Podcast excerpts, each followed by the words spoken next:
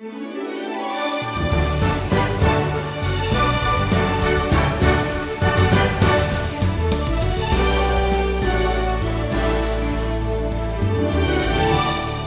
to the Wisdom Journey with Stephen Davey. Have you ever faced a particularly agonizing situation? If so, your response probably included prayer. Prayer is the appropriate response to every agonizing situation in life. But that doesn't mean that either the situation or prayer itself suddenly becomes easy. Jesus' prayer in the Garden of Gethsemane demonstrates this. Stephen called this lesson Going Through Gardens Called Gethsemane. The most intense hours any human has ever known is upon us now in our wisdom journey today. Jesus is spending his last hours preparing his heart for the cross. He's been preparing the disciples for their mission as apostles of the church, which is about to be created here in a few weeks. Now, when you chronologically combine all the gospel accounts, you learn that at the end of their time in the upper room, Jesus and the disciples sing a hymn. More than likely, the last of the five Passover Psalms, which would be Psalm 118. Matthew's account in chapter 26 and verse 30 tells us following that they went out to the Mount of Olives. In other words, they leave the walled city of Jerusalem. They move eastward across the brook Kidron and up the mount. By the way, this is the only time or the only place in the New Testament this brook is mentioned. Kidron means dark, from the verb kadar in 2 Samuel chapter 15, David himself fled over this same brook from his rebellious son Absalom, who wanted to take his life. And, and now Jesus, the son of David, is slipping across this same brook as Judas finalizes his plans to betray the king of Israel.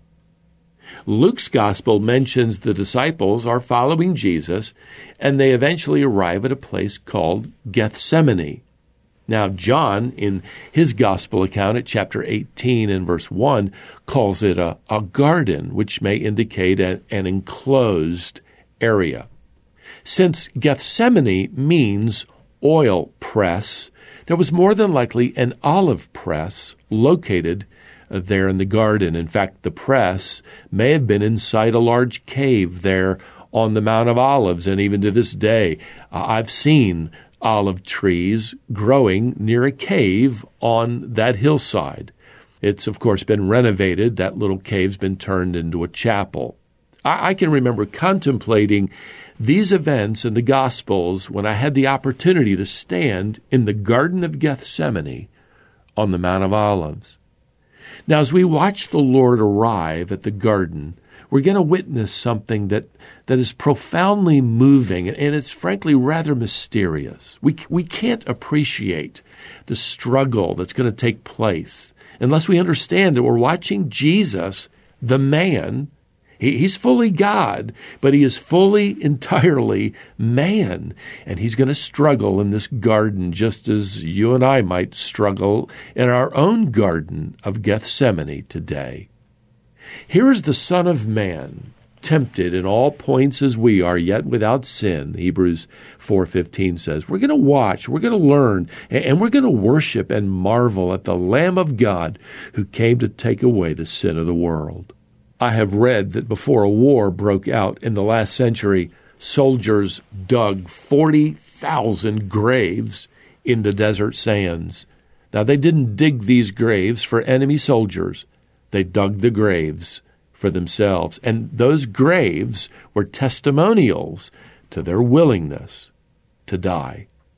Well, let me tell you, Jesus is effectively digging his own grave here in the garden, as it were, signifying his willingness to die.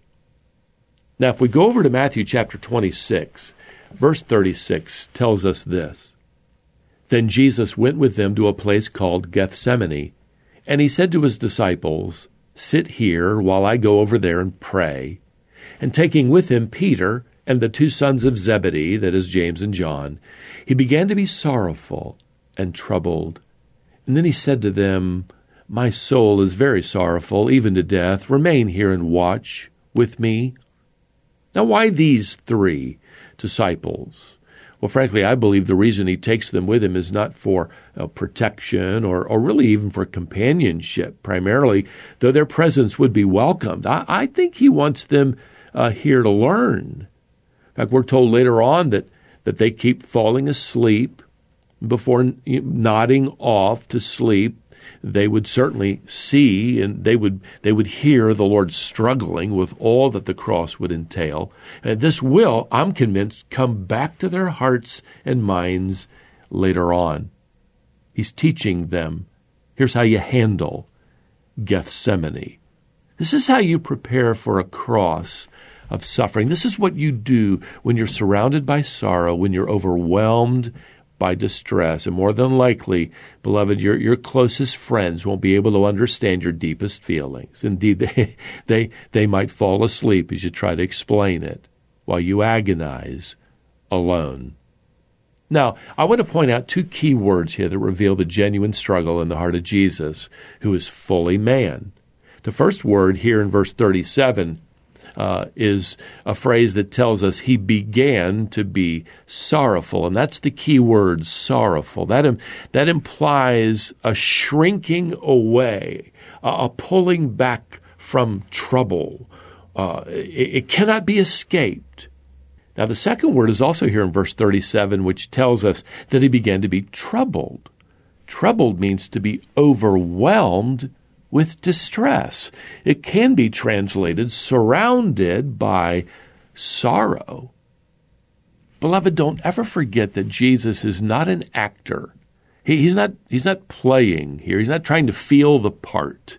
He's not trying to feel what a human being would feel at this moment. Yes, he's 100% divine, but he's also 100% human. And he, he doesn't need to be told what human feelings are because he experiences them himself fully.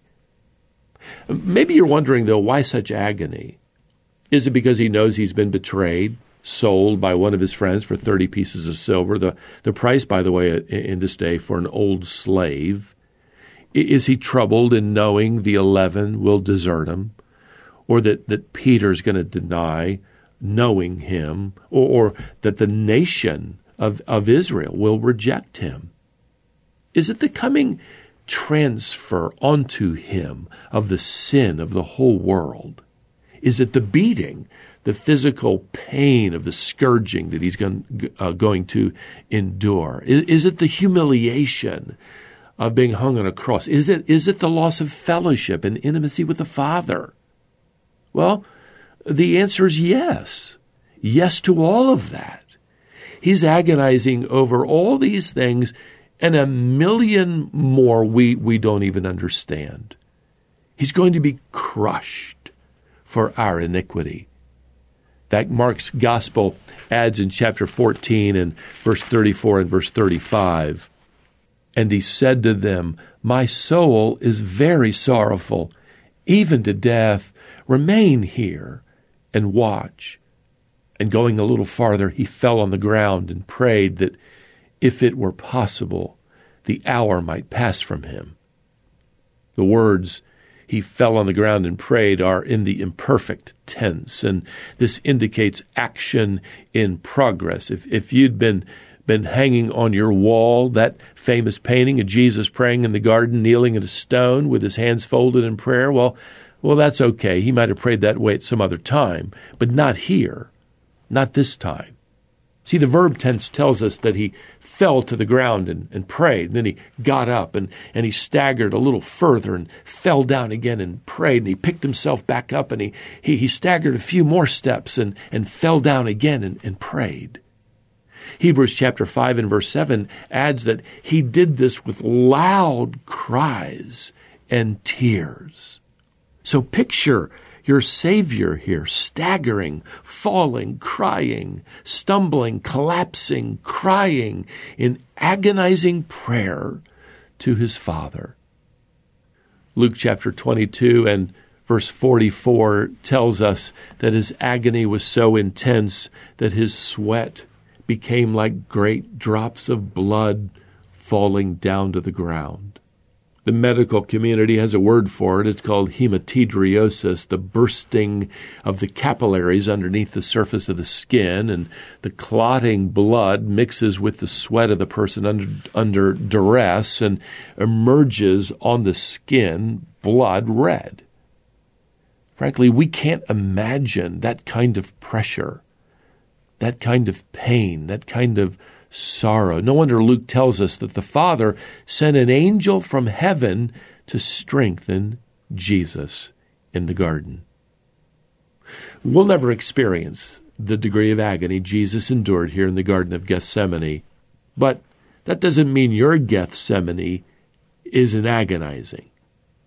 You often find yourself wrestling to bring your will alongside that of your heavenly Father's, don't you? You often struggle with the plan that God's laid out for you. You you agonize over things that can't be changed. You you weep, you cry, you you pray for strength to make it through the next moment, the next day. Beloved, Gethsemanes are the inevitable experiences of all who follow Jesus Christ. In fact, the Apostle Paul uh, even invited it when he wrote of his desire that he might know him and the power of his resurrection, and that he might share his sufferings. Now, why would Paul welcome the sufferings of Christ? Well, he knew that Gethsemane experiences are, are like a chisel in the hand of God to sculpt us into the image of his Son. Well, until our, our journey set sail again, beloved, may the grace of the Lord Jesus Christ and the love of God and the fellowship of the Holy Spirit be with you all. Amen.